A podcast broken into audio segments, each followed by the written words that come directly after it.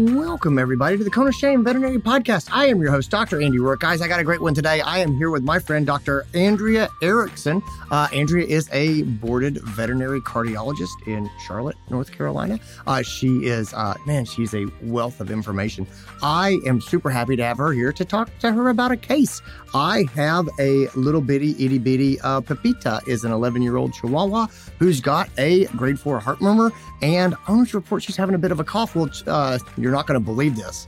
This 11 year old Chihuahua has got some dental disease and uh, and is really going to need a dental prophy here. And I'm having some concerns about putting this pet under anesthesia. I'm wondering uh, how safe is this? How do I need to work this up? Is it time for some medical management for Pepita beyond what she's been getting?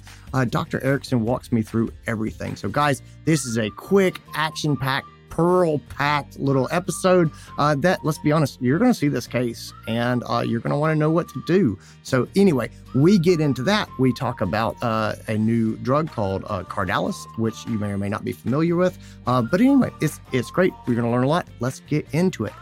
Gang, this episode is brought to you ad free by Ceva Animal Health. This is your show. We're glad you're here. We want to help in your veterinary career. Welcome to the Cone of Shame with Dr. Andy Roark. Welcome to the podcast, Dr. Andrea Eriksson. Thanks for being here. Oh, thank you so much for having me. I'm Oh, very excited to be It's here. my pleasure. You are uh, you. For those who don't know, you are a boarded veterinary cardiologist. You are right up the road from me. You uh, you're in Charlotte. You and your husband own Skyline Vet Specialist, where he's an internal medicine specialist, and you are a cardiologist. And then you guys also have an emergency practice. Is that separate or is that together? It's together with Oh us. wow! Yep, Okay, yep. I know. I know. that's amazing. All right, wonderful. Well, I am so glad that you're here. I have a case that I want to work up with you. Is that okay? I love it. It's Good, good, good. Okay, here we go. yeah. So I have an 11 year old female spayed Chihuahua named Pepita. And Pepita Yeah. has, uh, I, I've had Pepita for a while. Um, she has got a heart murmur. It's grade four. I can hear it on both sides of her chest. It's it's pretty significant. You know, if I uh, I can I, I when I hold her in my hand, I can I, I can't tell if I'm imagining that I can feel it or or if it's really it's got she, she is that her natural tremble? Is that anyway? So it's so it's about that. It's not a tiny little murmur, but she's always seemed to be spry. Let's be honest, her feet never touch the ground. Mom doesn't put her down. Uh, she As gets, it she gets be. exactly right as it should be. She gets she gets carried around. She's coming. She's coming due for a dental cleaning. We're we're going to need to make that happen. And she's 11. And mom has mentioned to me that she's doing a bit of coughing at home. Now I'm not hearing coughing on the exam, but um, but mom says that she coughs at home sometimes. And so what I'm coming to you with is is this is um, first of all, uh, this this she's not being medicated right now in any significant way for her heart condition. When do how do I look into that? I guess that's the question. Coming up on a dental, are you terrified of this? Are you saying don't do this dental, Andy? Or are you saying uh, why don't you send this to me and I'll do this dental? Like help help me start to help me start to look at her holistically of what does medical management look like? What does risk assessment look like? Uh, is is anesthesia even possible? Uh, how concerned should I be? So let me just hand it to you like that and sort of say, uh, Dr. Andrea Andrea Eriksson, how do you treat that? Yeah. So I would say the most practical approach would be is that we've got to, you know, like you said, we've got a little Chi Chi that is living her normal life, doing her normal things at home. Um, probably, you know, the owners at this point are unaware of the fact that, you know, there's things that we can look for at home that going forward we can look for in addition to a progressive cough or a change in cough. That being said, if Pepita is going to be anesthetized in the relatively near future, just because that's what needs to have happen, because she's not eating as well, or she's she's definitely feeling the effects of having pretty significant periodontal disease, then it's definitely not not a no go for her to have anesthesia. It's truly, you know, on your physical exam too. Everything that you're going to look at, anyways, um, is that you're going to be looking to see does she still have a sinus arrhythmia? Now, that being said, our chihuahuas can definitely have a heart rate of, oh, you know, 160 beats per minute just because, you know, they're there in the hospital in your hands and not at home. But one of the things that we do tend to look for is that as a as a dog kind of progresses into more significant heart disease, their heart rates tend to actually increase just because it is a natural tendency of the heart to try to compensate to increase cardiac output. But the the things that you can do, and that would be that would be strongly advised for this particular patient. One, mo- first and foremost, in your hospital would be to do thoracic radiographs. And so making sure that we're getting a vertebral heart size that for that particular patient seems reasonable. So that number generally is around 10 for a vertebral heart size. It does vary a little bit between having a barrel chested dog versus a little skinny, thin chested dog. Um, but in general, like somewhere around 10 is about right.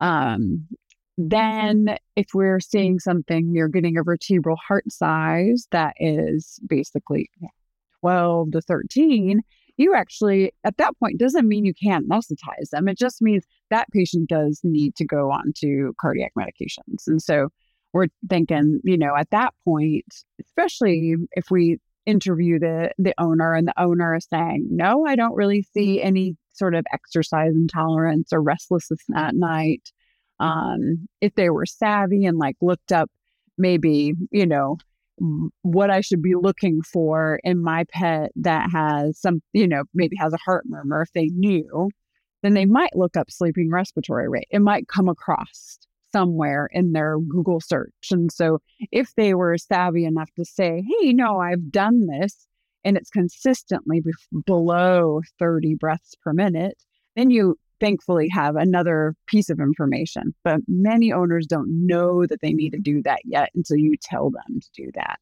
Um, but say if that vertebral heart size is 9.7, then that murmur and due to that leaky valve is not causing any sort of cardiac decompensation at that point. And so those are patients where you can feel pretty certain that if you use basically your protocol that you would normally use for an 11 year old dog, mm-hmm. so you're not going to wallop them with a bunch of medications that are going to change their your pressures and their heart rate rapidly.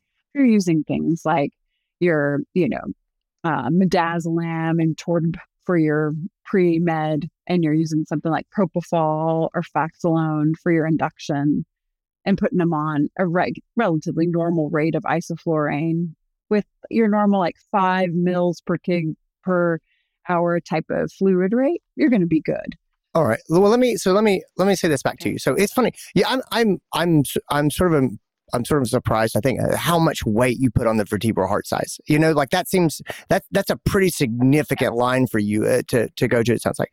Can, so yeah. first of all, let me just say, um, real quick, can you give me a refresher on vertebral heart size just for people who uh, who are not familiar, who haven't who haven't been in that position Absolutely. to use it before?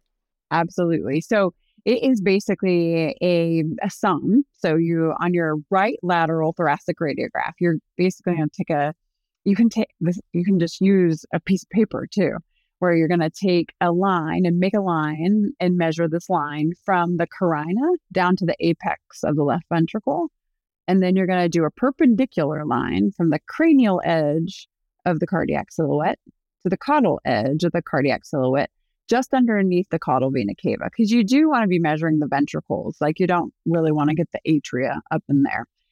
So you're going to take those lines and you're going to superimpose them over the thoracic vertebra.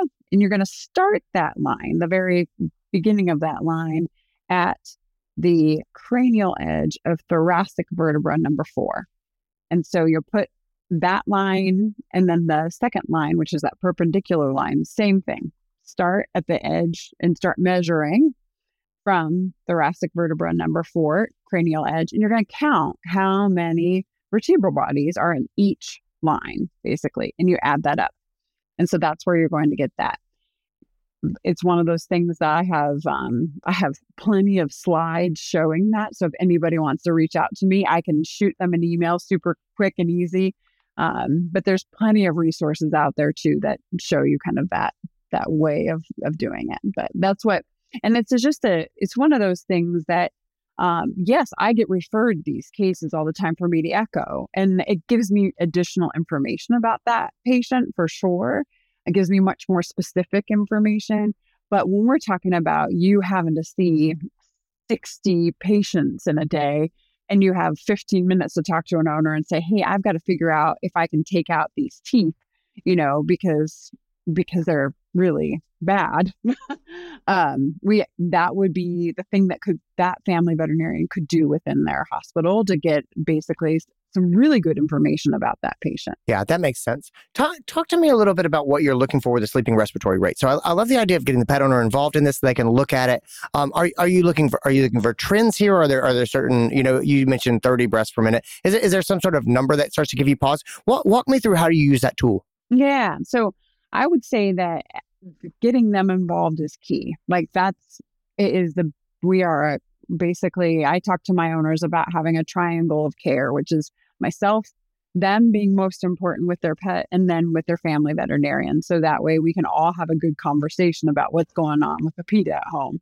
And so um, one of the things I'm talking to them about is hey, what we have known about this over the past 10 years is that if we are able to, whether you do it on an app so there's a number of apps like Cardalis has an app, but you basically can track what their sleeping respiratory rate is. So I talked to them about, hey, if you can get them while they're completely like passed out asleep, just absolutely snoring and, you know, sawing logs, then you're going to watch a rise and fall of their chest, and that's one breath.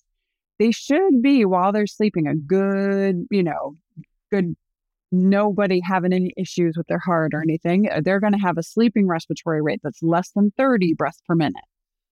Now, some dogs, you just can't catch them while they're asleep. They yeah, know you're they, stalking they, they crack one They're eye like, open. What are you uh, doing? yeah. You're a creep. Gotcha. and so, yeah, they're like, mm-hmm, you're a creep.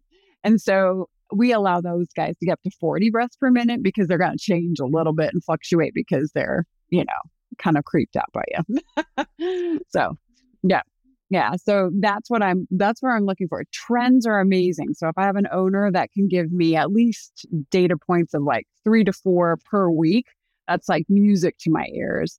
Um, but it is something I tell my owners that when I call you, I'm going to bug you and I'm going to ask you what this number is. And it's going to be annoying.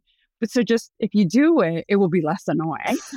I, I, I bet they, I bet they love it. I mean, I bet they love it. It's it's something that they can actually Yeah, do and feel like they're involved. involved. Yeah, exactly. Like I, I think uh I think a lot of times the hardest part with disease, whether it's uh you or whether it's your pet, is is a feeling of powerlessness. And so just the ability to be like, "Yep, I am taking action here." I, I think that that's such a healthy a healthy good thing. So I love this. I'm on board with the vertebral heart score. I'm with the the resting breathing rates. So I've got Pepita here, and let's let's say that she's trending a little bit high. So so her uh, vertebral heart size is, is a little bit greater than 10, maybe up 10, 10 and a half. Maybe I'm like, I don't know. We're kind of on the on the far side of this.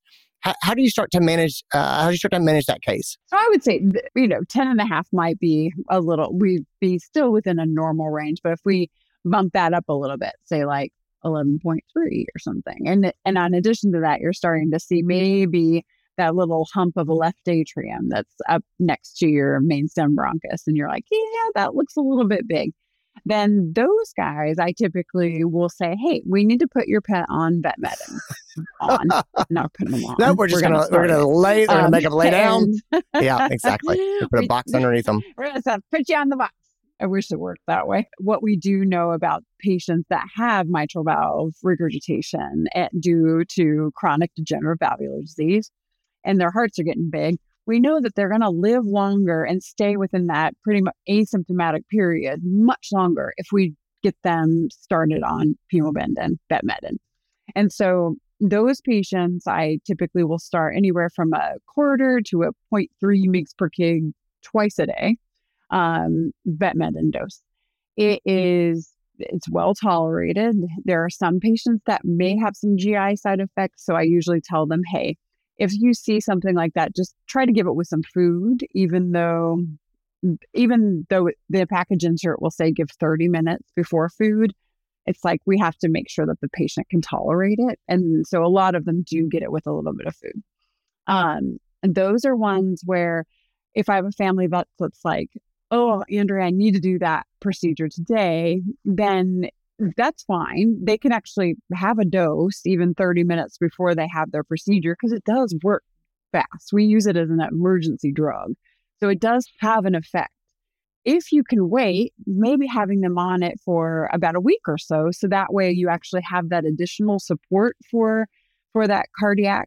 Basically, what we're looking for is increasing the efficiency and decreasing the workload on the heart. So if we can have it on board before we do the procedure, that's even better.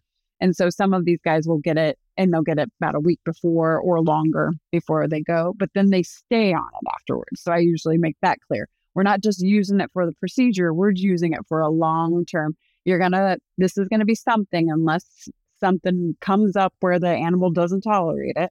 We're going to be on this for the rest of Pepita's life. And hopefully it's a long life for our little Pepita. No, yeah. I like it.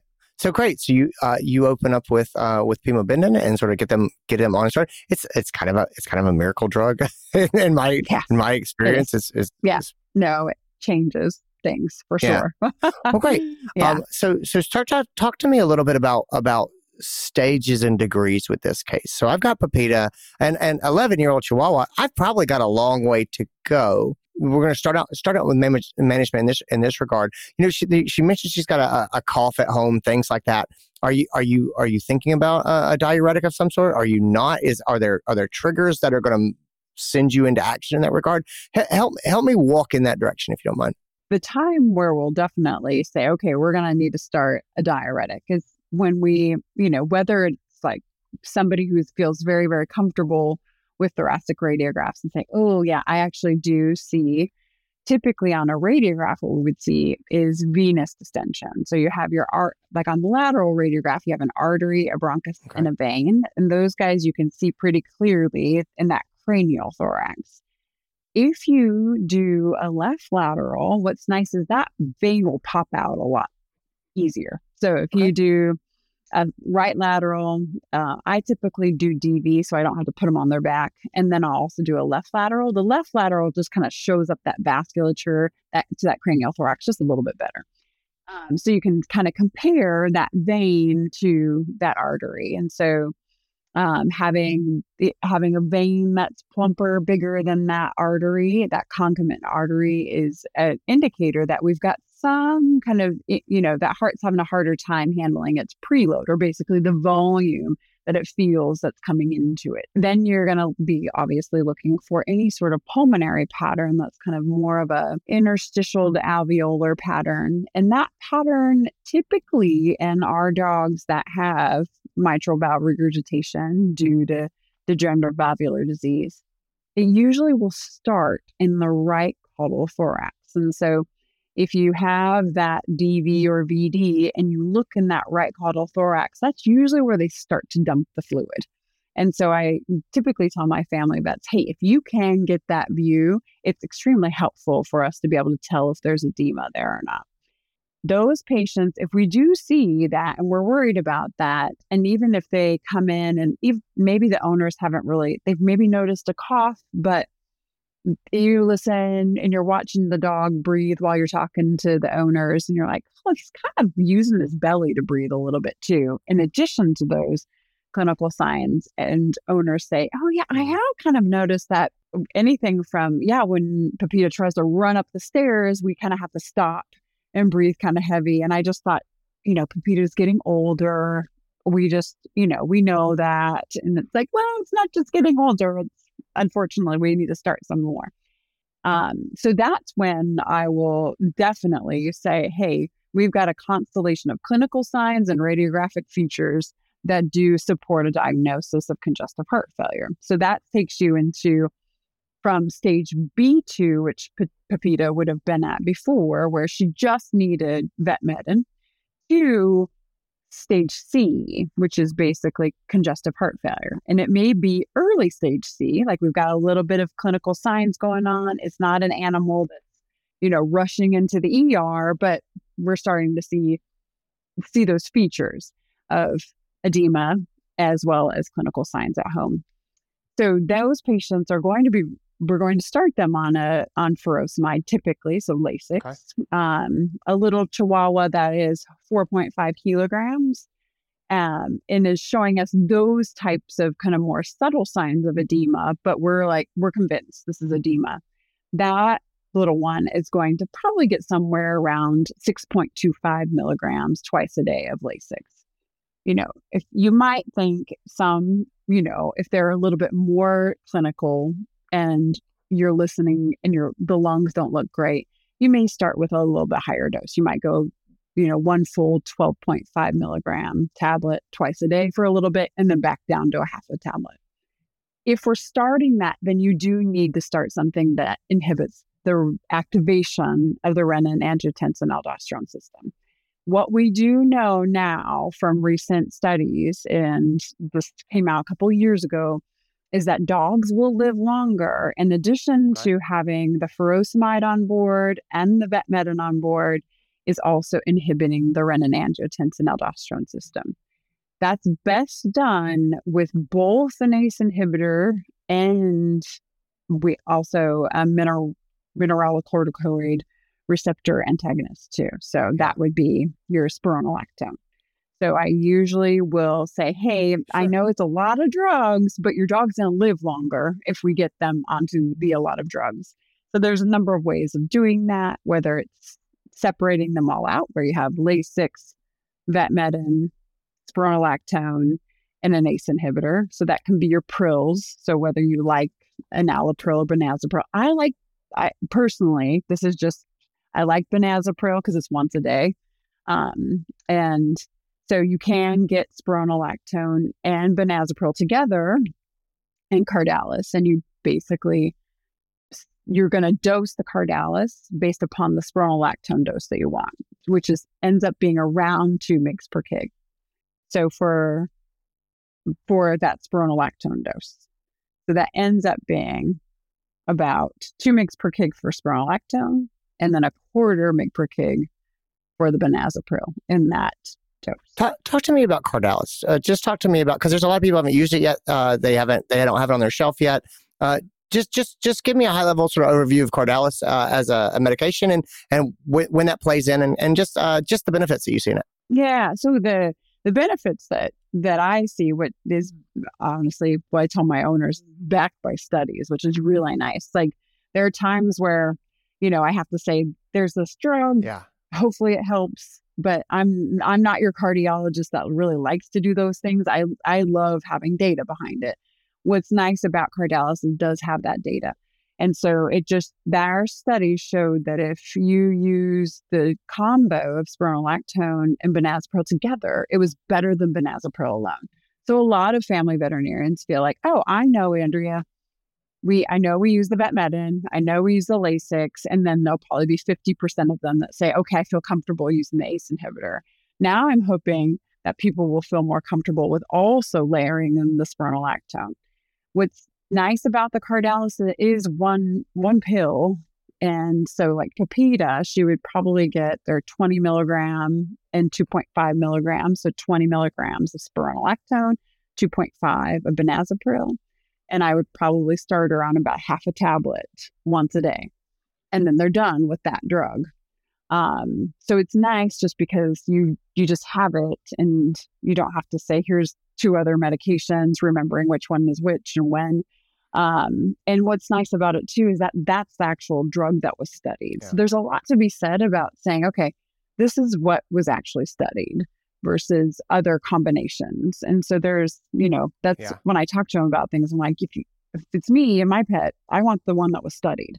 Um, and so they've done, and then they did all the safety data to show that there's, it's a, it, I mean, it's more than unlikely. It's really not going to happen where you're going to worry so much about them becoming hyperkalemic. So a lot of people think, oh God, Andrea, if I use both of them together, their potassium is going to be nine. It's not going to happen. Like, you know, and so if you are worried because you did prelim blood work before you started it and their potassium's like, yeah. I don't know, 5.2. And you're like, oh God, if I get up to six, it's going to be terrible. Right. Then start them at a lower dose and then just recheck them. And because you're going to recheck them anyway because they're in heart failure. So that's that's what I typically will. That's why I recommend and counsel to to my owners. And when they talk to me about the cost, it's a real thing because it is more expensive than you going to, you know, yeah. the Publix or Harris Teeter pharmacy and picking out the two. I, I talk to them like, well, this is what was studied though. So it's, that's, you know, if it comes down to it that the cost is a really big deal, then okay. But I'm going to tell them what I recommend. Yeah, no, that totally makes sense. Yeah. T- talk to me about monitoring of this case. So you said, you know, we, are going to recheck it. Mm-hmm. We're going to follow up because they're in heart failure. What, yeah. what does follow up for you look like in a case like this? Yeah. So ideally, what I will do if it, you know, if the patient comes to me, when I see them back, I usually see them back somewhere between seven to 10 days after we've kind of started all these medications. Now, the kind of caveat to that is a patient that I'm a little bit worried. So instead of PEPITA maybe being 11 with normal renal values, um, she, I feel comfortable going seven to 10 days, even a couple weeks before I recheck her. And what I'm rechecking is just I'm rechecking blood work. So I'm got, in particular, I want to know what her BUN, her creatinine, and her electrolytes are doing.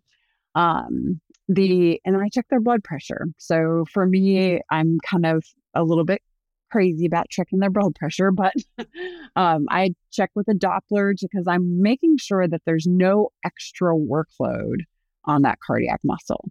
So, uh, yes, I worry about them getting hypotensive, but I really do worry about them getting hypertensive. And their hypertension is not because they've got heart disease, it is because they can develop just from RAS activation, them having them developing hypertension. And then you've got dogs that are 13, 11 that can also have things like Cushing's, you know, like they have other things. And so I'm making sure that I'm doing everything I can to unload that heart as much as I can. Um, so that's those are the two things I like to get at is their blood pressure and their, you know, whether you call it a renal panel or, you know, whatever you use at your clinic. Um, if I have a patient that I worry that their creatinine is like on a little high end of normal, then I, I will see them, you know, five to six days. I won't go like a kind of half that time. I need a good five days for the drugs to actually have their desire, you know, have their desired effect, but also have truly when when they good get good blood concentration. So we know that about five days, especially with the ACE inhibitor, is going to good be a good landmark for us to be able to say, now I can kind of see truly what you're going to be doing with the ACE inhibitor and the spironolactone at that point. Dr. Andrea Eriksson, you are amazing. Thank you so much for being here and helping me with this. I really appreciate it. Where can people find you online? Where can they learn more from you? Yeah. So um, if you just look up um, Skyline Veterinary Specialists in Charlotte, North Carolina, um, they're the, because we're a small clinic. If you just hit um, the contact us, it it basically goes to me. but you can also it's it's my full name, so it's Andrea Eriksson, all one basically one word at Skyline Vet Specialist with plural because there's Doctor the other Doctor Eriksson is with me. Excellent. Um, dot com. Yeah. Perfect. Thank you so much for being here, guys. Thanks for tuning in. And that's it. That's our episode, guys. I hope you enjoyed it. I hope you got something out of it. Uh, thanks again to Dr. Andrea Eriksson for being here and Linear knowledge. Thanks to Ceva Animal Health for sponsoring this and making it possible. Gang, be well. Take it easy. Talk to you soon.